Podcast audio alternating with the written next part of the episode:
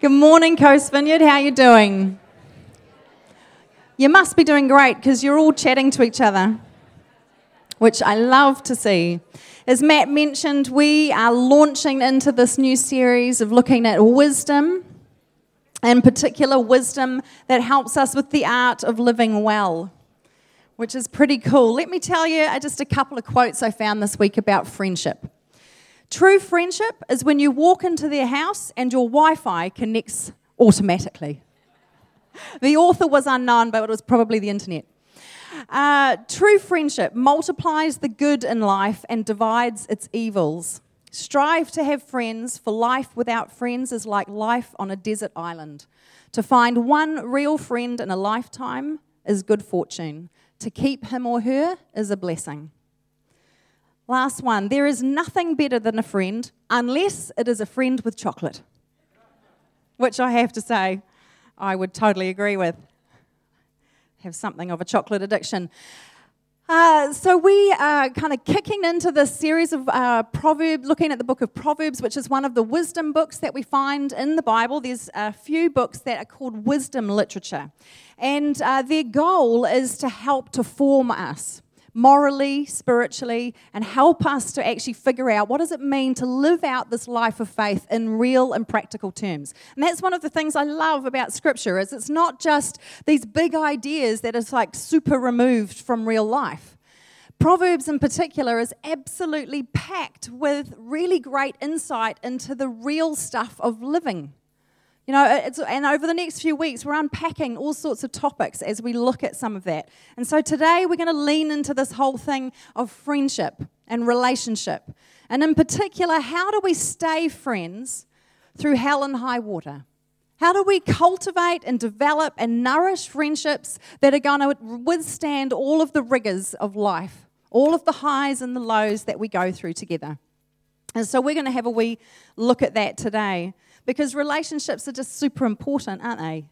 To life. We know that we, if our relationships are going well, particularly our key relationships and friendships, that we generally feel like life is good. If things aren't going well in our key friendships and relationships, then think, you know, like it, it's a big, it's a downer, you know? All of life doesn't feel so good when there's damage being done there or we're not doing so well. Muhammad Ali said this Friendship is the hardest thing in the world to explain. It's not something that you learn in school, but if you haven't learned the meaning of friendship, you really haven't learned anything. Who knew that a boxer could be so wise? It's true though, like friendship is one of the most important things. How to do relationships well is like this key life skill. However, it's not always so easy to pin down and to learn, is it? It's like, where do we go to learn this stuff? You know, we initially we start learning from our family, don't we? And friends, you know, the friends of the family and family members, that's where we start. However, they aren't always a helpful reference for us. This last week, Matt and I were asked to go and uh, speak at a residential home in the area called A Girl Called Hope. And they do amazing work with young women who, are, who just need help to be able to become free of life controlling issues. All kinds of different stuff eating disorders, survivors of sexual abuse, addictions, all kinds of things that have just trapped them. And one of the things that they need to go right back to basics with these young women is, is relationships about how, what, is, what does a healthy relationship look like? Because they haven't often learnt that at home.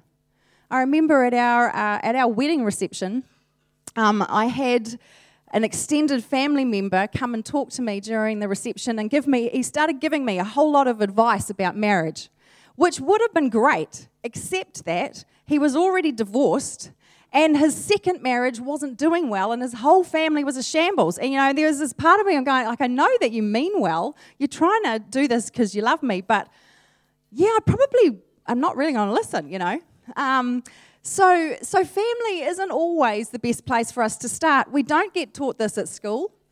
They teach us a lot of great stuff, but they don't teach us how to change a tyre, how to do relationships well, or how to balance a checkbook or a banking account. Some of the stuff we really need. So we look to places like movies, don't we? Because they talk about relationships all the time. Such great advice. Sometimes. In actual fact, some screenwriters have amazing insight into all of the dynamics of human relationships. However, they are often coming at things from quite a different perspective to us, aren't they? Although I've got to say, I got very excited about a film that came up on my Facebook feed this week The Princess Bride.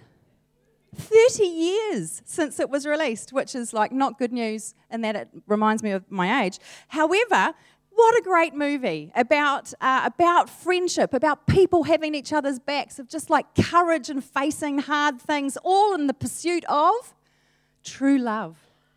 True love was the thing that inspired them to like fight giants and conquer those massive rodent things. And you know, like they just took on anything that came their way together.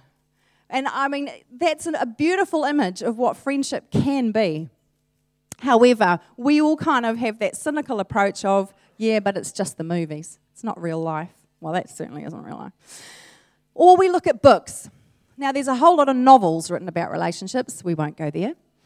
Uh, but there's actually some really great self help books as well, aren't there? Like there's things like The Five Love Languages by, what's his name? Gary Chapman. It's actually a brilliant book in terms of understanding yourself and the people that you relate with to try to figure out how do I give and receive love well. So there's some brilliant books around. There's a reason why, Dale Carnegie's book, uh, How to Win Friends and Influence People, is a consistent bestseller with the New York Times bestsellers list because we want to do well in our relationships. However, there's this brilliant resource to us that so few of us remember to go look at, and it's the Bible. It's full of wisdom on how to actually do relationships well. And Proverbs is packed. Like in preparation for this sermon, I have to warn you, I have culled a lot. I've had to like get my red pen out and like edit and chop out huge chunks. And all that that was is just actually reading through the book of Proverbs and just highlighting in one color everything that I thought had to do with doing relationships well. And I'm like, oh my goodness, I have 35 minutes. I'm not even going to come close to scratching all of the good stuff that's in here. So I'm going to give you a few bits. But actually, if you want to really like look at how do I how do I get great at this, spend some time in this book. Like maybe over the next few weeks, as we lean into different parts of this, you might want to each week, you know, this week I'm going to read the book and I'm going to highlight everything to do with relationships in one color. And then I might do, you know, whatever's next in a different color. And you'll have this multicolored book in the middle of your Bible, but, but you'll be able to reference it easy. Like orange now is my new favorite color in Proverbs for everything to do with relationships. And it'll be green for something else, which will be next week. But anyway, so today we're going to look at the book of Proverbs as one of our best resources in terms of equipping us to do healthy relationships that can endure everything that life throws at us. So why don't we pray? I'm going to do something a little different. I'm actually going to invite you to stand. And the reason I'm doing that is I just feel like God actually wants to do something significant in some of us today. And and you know, it's just about actively participating. Okay? So, Lord, I ask for your presence to be among us today. Lord, I pray that even as we sit, as we listen, as we engage, God, would you give us ears to hear what it is you may have for each one of us today? Lord, would you help each one of us to grow in our ability to create healthy relationships with one another? Because you formed us out of relationship and you formed us for relationship. So I pray, God, that by the power of your Holy Spirit, you would come and that you would take mere words and use them to change our hearts and help us to become more like you in the process. In Jesus' name, amen. Thank you. Take a seat. All right, if I was to ask you, what are some of the essential ingredients that we need for healthy relationships? What would be some of the things that you would yell out? Honesty. Sorry? Trust, yep. Patience, understanding. Fun, perfect. Affection, good point. We need more than one of us. Two people are involved at the very minimum. Communication. You guys are good. okay, so um, chocolate is an essential ingredient to healthy relationships, as I've just had pointed out. Um, so we're not going to get time to actually unpack all of that, but you're on the right track. You guys already know so much of this stuff. I'm actually going to start with faithfulness. We sang about God's faithfulness this morning, but this is something I actually want to apply to us. Faithfulness and loyalty. They're kind of words that we don't use terribly much these days, do we, really? Um, they're a bit old worldy, old school, but uh, they're super important. Let's have a look at what Proverbs has to say in chapter 3, verse 3 and 4. Do not let loyalty and faithfulness forsake you. Bind them around your neck and write them on the tablet of your heart, so that you will find favor and good repute in the sight of God and of people. Faithfulness and loyalty, write them on the tablet of your heart. Why on earth would faithfulness and loyalty be so important? The reason that they're important, if you stop and think about it, faithfulness and loyalty is the soil from which trust grows. And we all know that relationships that, that doesn't have any trust, they, they don't really have real relationship, do they? Or friendship. You know, part of being faithful, we've got to stop and actually think what does faithfulness and loyalty look like? You know, the only times I ever really hear the word loyalty used these days is when it's talking about those loyalty programs to get you to um, buy more from a certain store. They're like, Would you like a loyalty card? You know, you end up with like a wadge of these cards that you can't actually fit into anything. Uh, but they've come up with a genius solution now. They just keep your details in the store. But that's really the only time that I hear people talk about loyalty is when it's to do with our spending, not about spending ourselves for the sake of others. Loyalty and faithfulness. What does that look like in reality? One of the things is is that we are all weather friends. We are not the ones that just stick around for the good times but we're the people who hang in there through everything. Oprah Winfrey, she said this lots of people want to ride with you in the limo, but what you want is someone who will take the bus with you when the limo breaks down. Or Marlene Dietrich, who was that amazing actress in the 40s, she says, It's the friends you can call up at 4 a.m. that matter. Those are the people that are faithful and loyal, that know you and love you in spite of knowing you. You know, they're the ones that have hung in there with you. The thing is, is that as we go through hard times, that's actually the stuff. The, the most resilient relational glue is when we weather hard things together.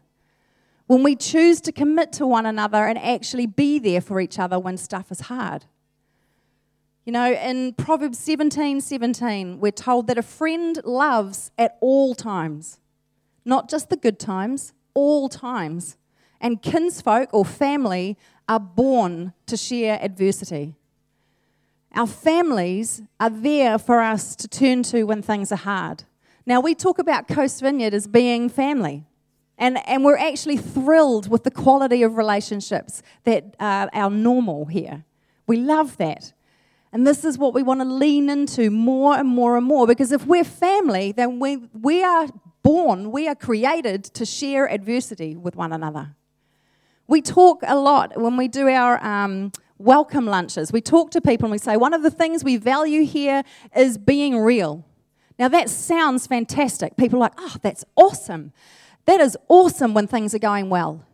That is super hard to live when you're actually not doing well because that's when we feel really vulnerable being real. But that's what we're actually invited to do.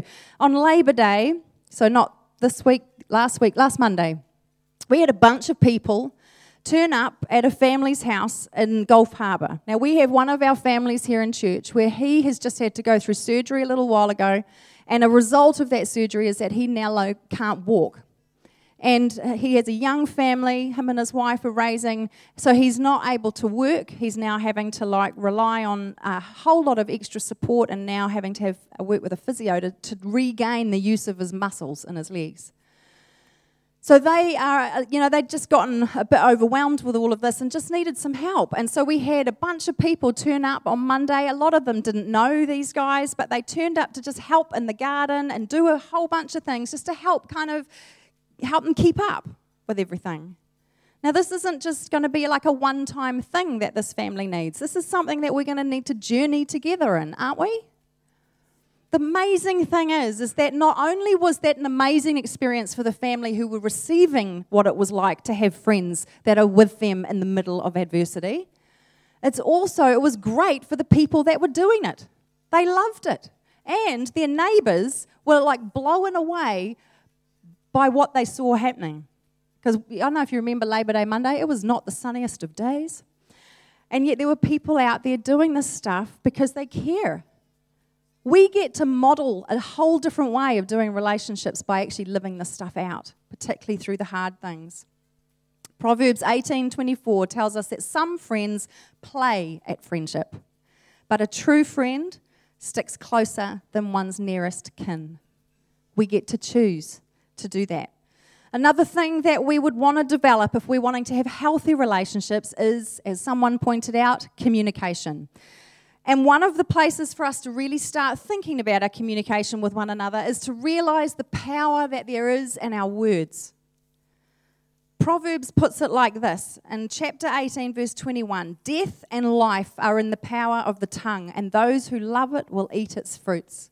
The message translation puts it this way Words kill, and words give life. They're either poison or fruit. You choose. We have the power wrapped up in this tiny little thing in our mouth to actually speak life to people. To speak life. To call out the best in one another. To believe the best to call that out, to tell each other what the good that we see in each other. We can't assume that people are getting that from their families or from other places. We get, if we've been put in somebody's life, we get to be that for them. And they get to be that for us. That means that we do not leave any room for gossip or for slander. Slander, if you're not sure, because we don't really use that word either, we know what gossip is. Slander is actually speaking about someone in such a way that other people will think less of them. I think that actually happens a bunch. And we do it a lot of the time to make us feel better about ourselves, if we're honest. But we just can't leave room for that because lies and gossip and slander is not speaking life, that is speaking death. That is squishing someone. We all know, probably, we've probably at some point been on the receiving end of words from a teacher or from a parent or from someone that was significant in our lives that they've actually done the opposite of speaking life to us. And we've felt squished or crushed or broken or hurt by what they've said. But we get to do it different if we choose different. Henry Ford, the great Henry Ford, whose cars are still around, he said this My best friend is the one who brings out the best in me. That is what we can do in our friendships with one another. Part of that communication thing isn't just speaking, it's listening.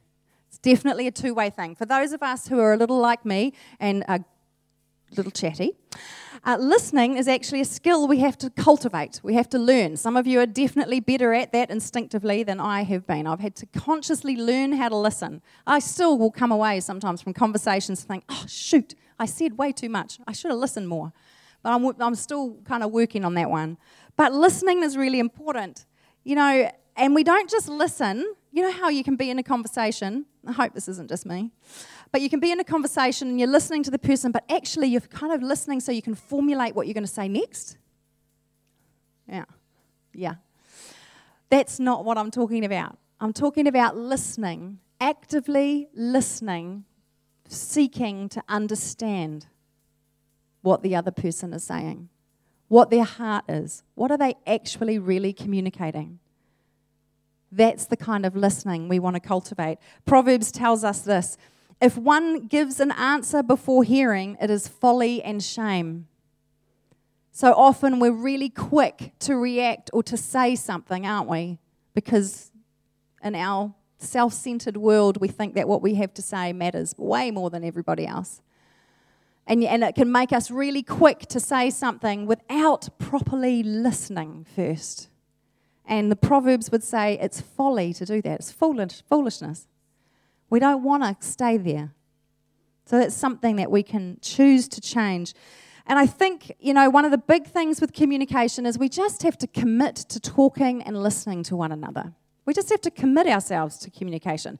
I remember uh, when we were at um, the Girl Called Hope this week, someone was asking us some things about communication, and, and we were just talking about um, a situation that happened. It was when our eldest daughter was about 12, and she was sort of right on the cusp of entering the teenage world.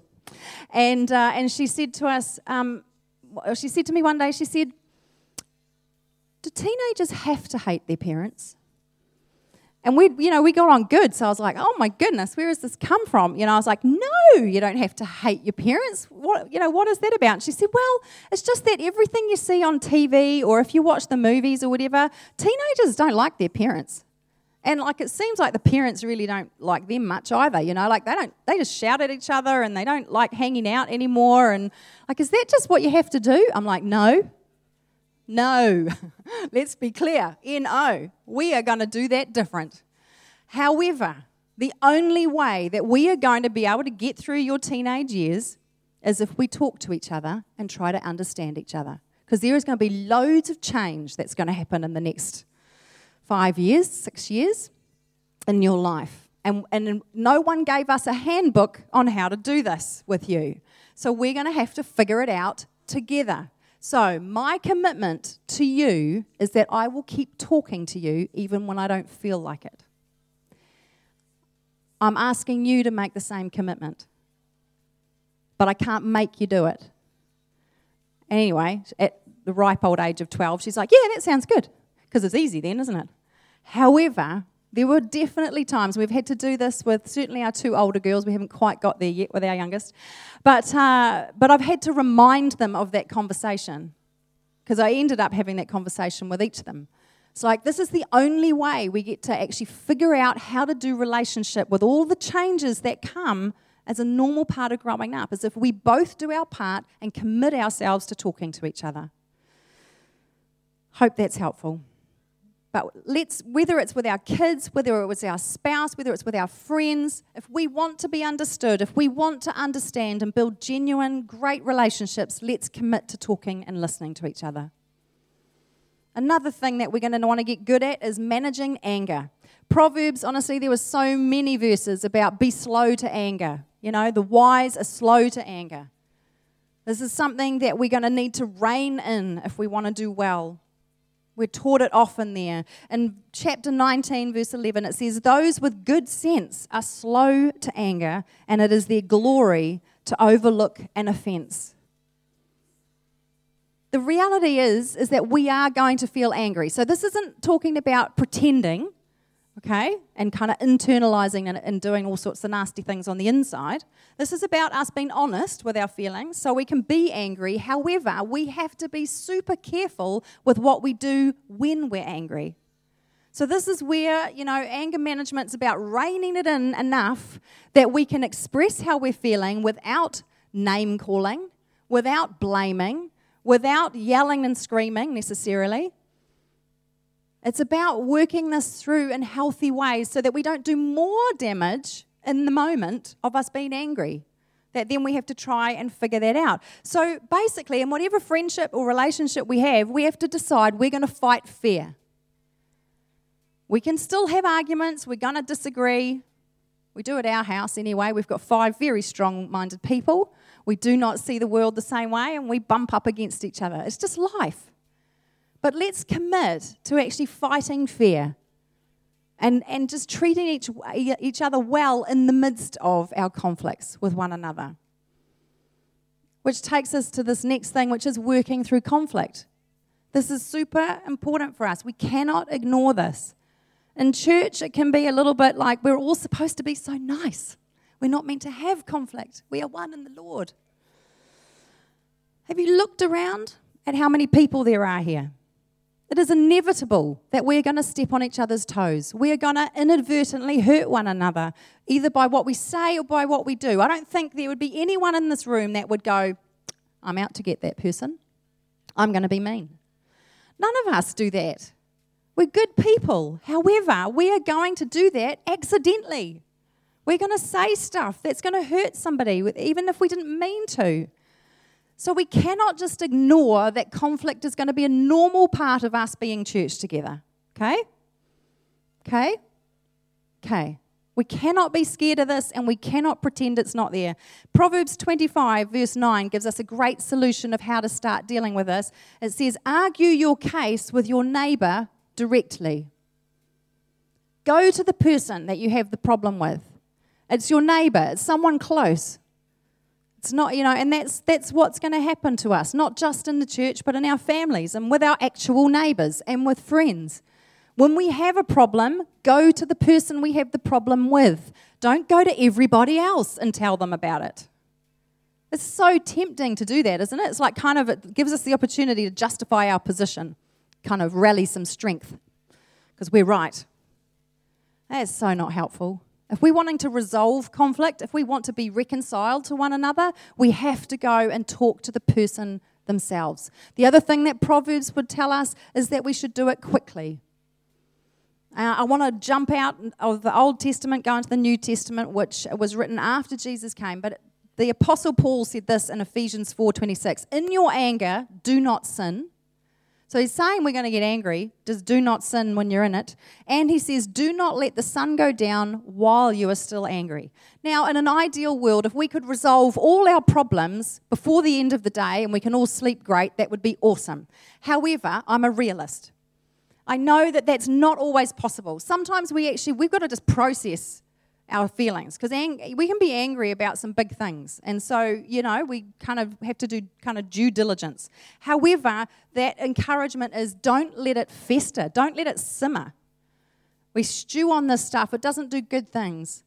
We had friends years ago when we were pastoring our previous church, and they were really great friends. And then we sort of noticed that this kind of this coolness, not cool as in I'm so cool, it's cool as in distance seemed to appear in our relationship with them. We were like, we don't know what's happened, but something feels different. And, and we didn't really know what to do with it, so we thought, oh, it'll probably go away. And we left it. And it, but it just got worse. And we started then having these niggly things come up, you know, between them and us that had never been there before. And, and we were, honestly, we just didn't know what to do. And we were uh, also, honestly, probably a bit chicken, you know, to like confront it because we don't like confronting hard things like that. It's just, you don't quite know what to do. And so um, it just got worse. It went on for months. And in the end, we were like, this is ridiculous. Like, we don't even know what this is about, but this has gotten really bad now. And like, we couldn't be together as friends, like, and have it be easy anymore. We didn't really know what to do, but we were like, we invited them over, and it's like, guys, we don't know what's happened, but like, over this last few months, there's this distance that's there with us now, and, and just irritability and reaction stuff happening that never used to be there. What's happened? And they then vented quite a lot about a one time thing that I can't even remember now what it was, but it was something we'd said or something we'd done that had, had hurt them, where they felt misunderstood. And then because they didn't come talk to us about it, every single thing from that point on, they, they viewed through the lens of their hurt.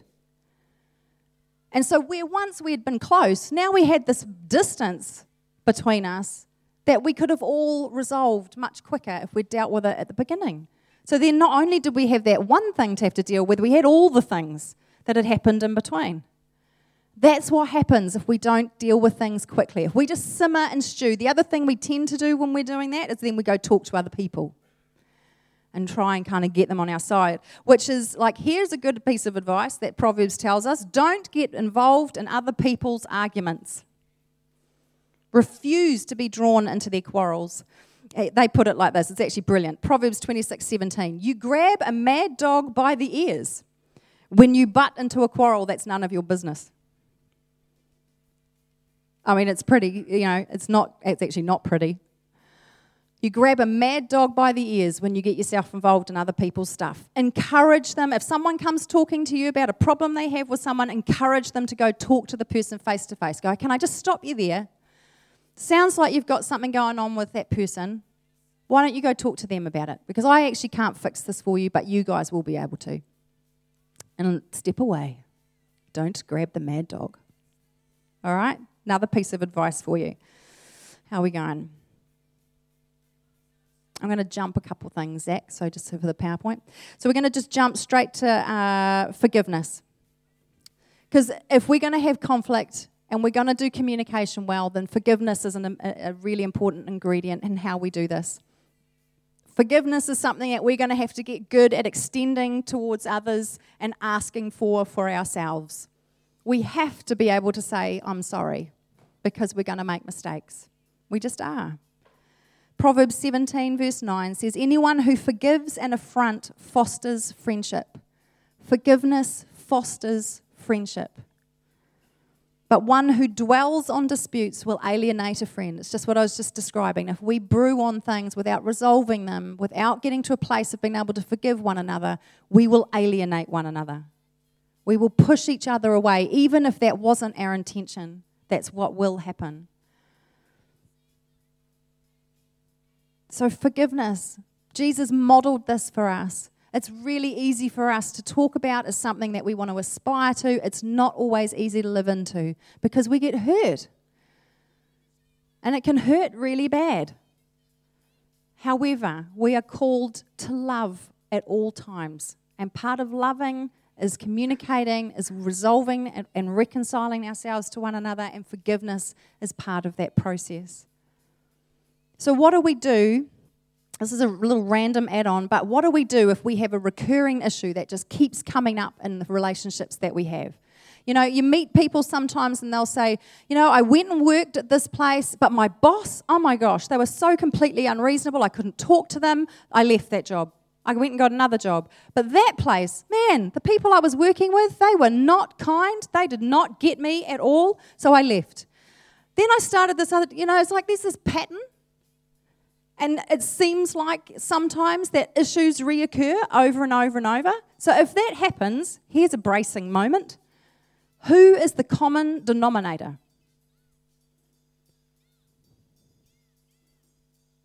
We are.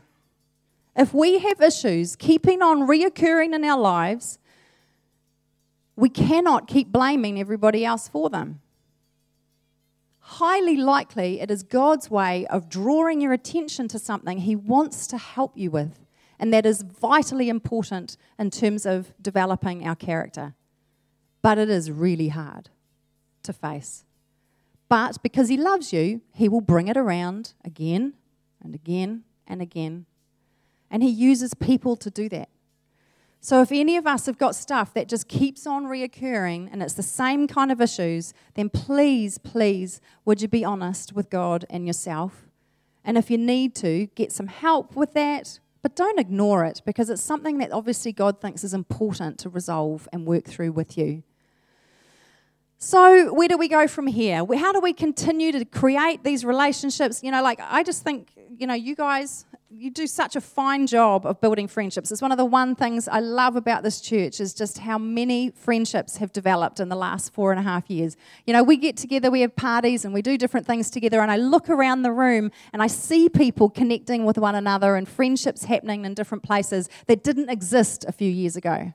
It's very, very cool. So, how do we keep investing in those so that we do well and we can have really healthy relationships that are going to endure everything that comes our way? Well, first of all, immerse ourselves in Jesus and the activity of the Holy Spirit because it starts with us, each one of us. We need Him to get in us and to change us. You know, do you remember, for those of you who are older and were around in the 70s, we had Mrs. Marsh with the Colgate Fluorigard ad? Anyone remember those? Okay, for you younger ones, let me recap. Um, there was a lady, she came in, she had this great little demo with a piece of chalk which she dunked inside of a cup of dye, and the dye got in. And she would go, Colgate Fluorigard, this does get in, just like the dye gets into this chalk. Well, here's the thing not only does dye get into chalk and fluoride get into teeth, Jesus gets into us when we immerse ourselves in Him when we allow the Holy Spirit to come and change us from the inside out. He is the one who changes us. Wisdom in Scripture is talked about as a person who ultimately is personified in the person of Jesus. Jesus is the one who is wisdom and that we can run to and learn from. And we learn that through reading scripture, through prayer, through just being aware of Him in our lives and paying attention to what it is He's doing in us. It will get in. And we, the next thing we want to do is we want to then start putting some of these things into practice. Like as you've been listening this morning, it may be this that one thing has kind of grabbed your attention. You've gone, "Yep, I want to do that better," or "I want to start to do this this way." Well, we'll start there. Start practicing. We, we, we, if we want to have these sorts of friendships, we need to be these kinds of people because then we will attract, you know, that whole birds of a feather thing. We attract people who are like us, generally. Might be that we all love running. I don't. But if you love running, you seem to find other people that love running or photography or, you know, whatever it is. Well, the same thing applies with this. The more we fall in love with the stuff, the more that Jesus gets a hold of us and gets in us and changes us, we suddenly find our lives have got more of those people in it because we're drawn to one another and we get to speak life to one another and pull it out of us. And the last thing I want to speak about is as we do this is that we need to prioritize, protect, preserve, and pursue unity in our relationships so that we are healthy in them. Unity is super important. On Labour weekend, we had a, a retreat with some of our, um, a number of our leaders here from Coast Vineyard, and we spent some time on the Saturday morning and uh, did our best to hear from God. You know, we had some worship, we all went, away and waited on God and tried to just hear what it is that He wants to speak to us as for this season that we're in church and for us as we plan and move forward. It was an amazing time. And one of the things that came out was this thing of unity that we need and are called to be vitally united to Jesus and to one another. Unity is about becoming whole or something being whole when it's made up of multiple parts. Well, that's the church. We are only whole when we're connected to one another, when we have each other's backs, Unity, protecting unity within our church relationships, and whether you can apply this to your family, to your friends, it's believing the best of one another. It's speaking well of one another. It's doing the stuff we've just talked about. If we have a problem, we go sort it out with that person. We don't gossip. We do not allow slander or lies to come in. And some of those things are slippery things and they can sneak their way in, and we have to do everything we can to not let that happen. So that's what I want to invite us into is to do to pursue that way of living. And I'll just finish with this last quote if I can find the piece of paper. They've stuck.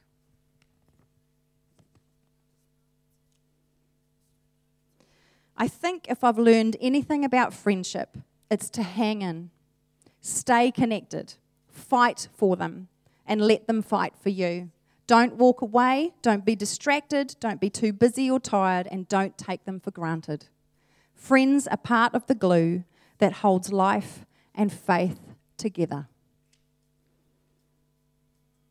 Why don't we stand?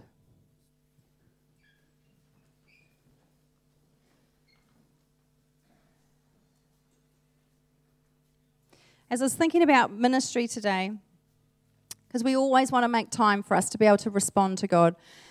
And so some of you may want to respond to something that was in that message, which would be great.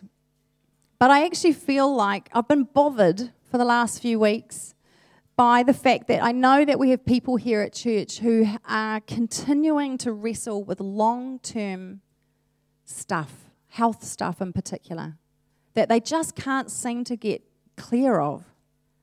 Now, we've been, you know, Matt made reference to how we have people pray uh, regularly for people here, and we've had amazing answers to prayer. We've had people get jobs after long term unemployment. We've had people get pregnant who hadn't been able to get pregnant. You know, we've had awesome answers to prayer, but it bothers me that we've got some people who are wrestling with long term health issues. And one of the things that I think we can do as a unified church is to pray for one another. Because it doesn't matter where we are in our faith journey, we can want the best for another person, can't we? Even if this is new to us, we can support that. So, what I'd love to do, for some of you, even as I'm saying it, you'll think, yeah, well, I've got a thing, but I've had it for so long, I'm just used to it now. You don't have to be. You shouldn't have to be. So, what I'd love to do, if you would be happy to join me, is actually invite anyone who has got a long term, persistent issue whether that's health or anything else, and you don't have to go into all the details, but you'll know, probably because your heart's racing and you're like, is that me? Should I come down? I'd love you to come down. Would you join me up the front? And then, what I want us to do, the whole church, not just a handful of people up the front, I want all of us to pray our best prayers, inviting God's Spirit to come and bring healing and freedom and release. Would you join me in that? Yeah. So, if, if any of you are experiencing any of those things, would you come forward now and just join me up here? I'm actually one of them.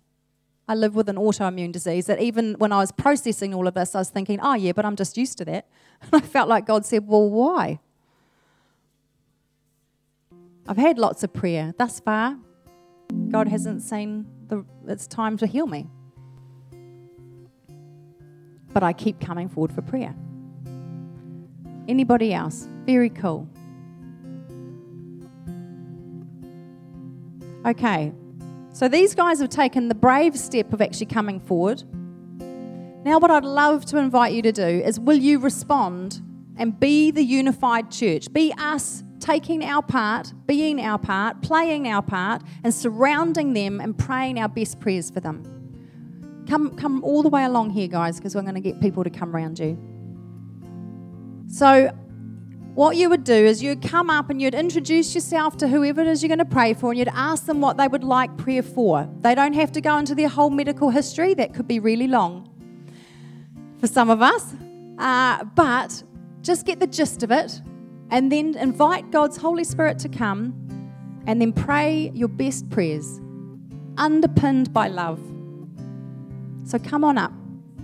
You don't have to know them. In fact, sometimes that's more helpful, to be honest, because you don't get kind of sidetracked by what you know. Come and join them, because even if you stay in the pews, I'm going to be getting you to pray. So if you're down here in it, you kind of just get into the fun of it all. You don't even have to be good at this. You don't even have to know what you're doing. Just come join in. As long as there's someone there that seems like they know what they're doing, we'll be fine. Awesome. There's no age limit on this. So our youngest people, our kids can pray and see healing come.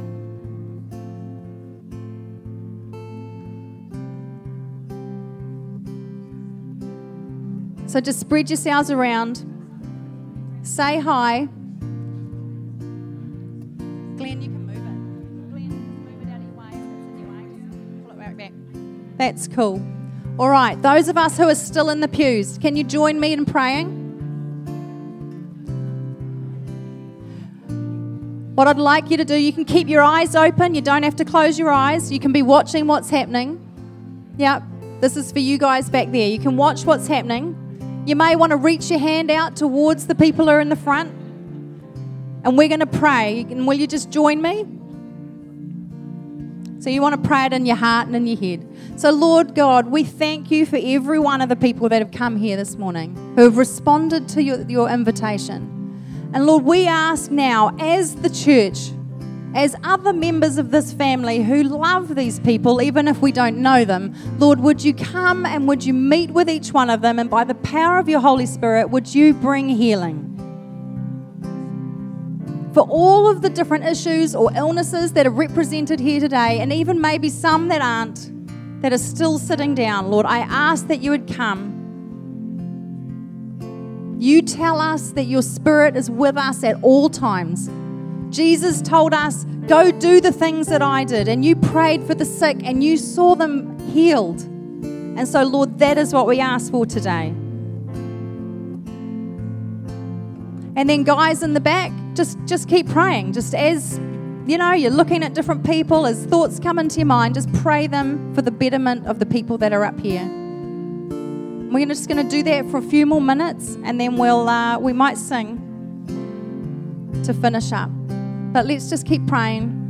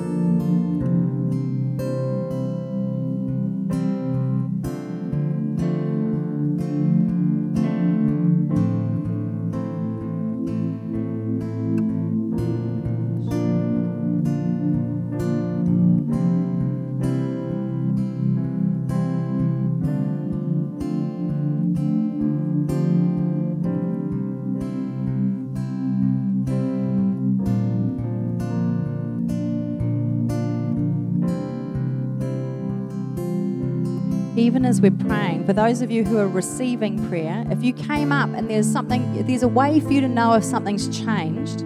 Like if you've got a bung knee, test it. See if there's any change. See what you couldn't do before. See if you can do it now. Some of these things aren't going to be there. We, we aren't going to be able to measure that quite so easily. And guys, if it's still there, then just pray again.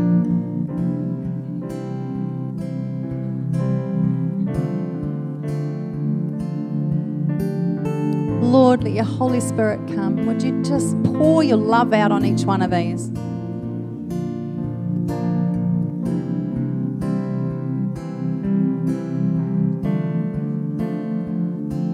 Demonstrate your love by bringing freedom and healing and wholeness.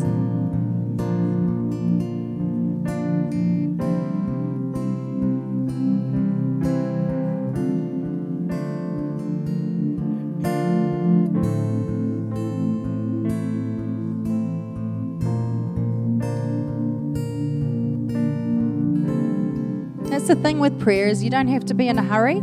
Sometimes things take a while. We're not always very good at kind of waiting and taking our time. We sort of want to rush.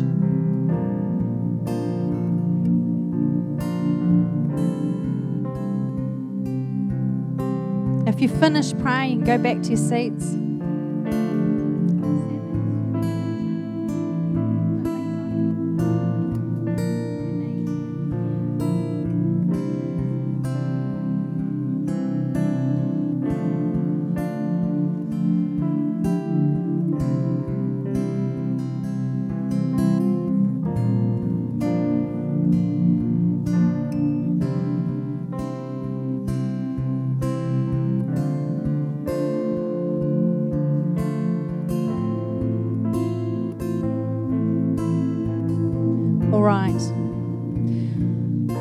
Going to finish up by singing one last song together, just the chorus. So why don't we all stand? We're going to check in with these guys at the end. If any of you have kind of felt like you've encountered God this morning, we'd love to hear back from you. But I'm going to hand it over to Kiran. It's a powerful name. Zach? Yep. So why don't you join us in singing this and then we're going to finish up.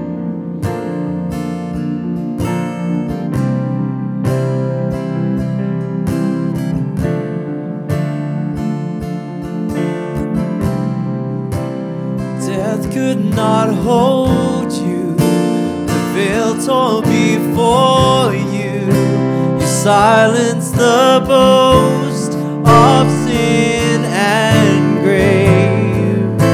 The heavens are roaring, the praise of your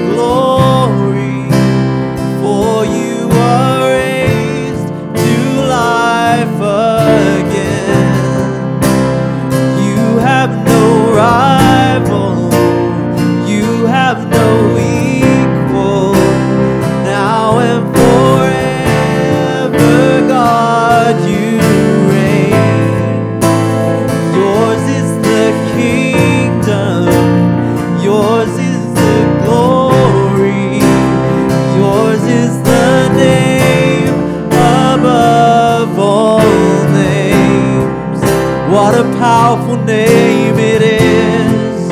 What a powerful name it is. The name of Jesus Christ, my King. What a powerful name it is. Nothing can stand against.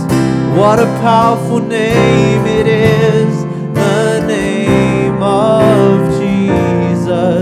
What a powerful name it is the name of Jesus. All right, why don't we pray as we leave today? So, Lord, we are grateful for your presence here with us this morning. Lord, we ask that as we go, that you'd continue the work that you started here today. Lord, whether it's stuff around this relationship things that you're wanting to do in us, whether it's that you continue to heal, bring healing to these ones that have responded. But God, we ask that you would come and that you'd fill us so that as we go, we go full of the power of the Holy Spirit, that we get to give it away everywhere we go. Thank you for this family. Thank you for the friends that are growing and the friendships that are growing and developing here. And we ask, God, that you would bring protect them, protect us. And God, that you would help make us the kind of people that can create really healthy, robust, life giving relationships with one another. So, Lord, we commit ourselves into your care once again. In Jesus' wonderful name, amen. Amen. Great having you here. Coffee's on. The life group leaders are over there if you want to go chat with them. There'll be baking coming around. Hang out. Make friends.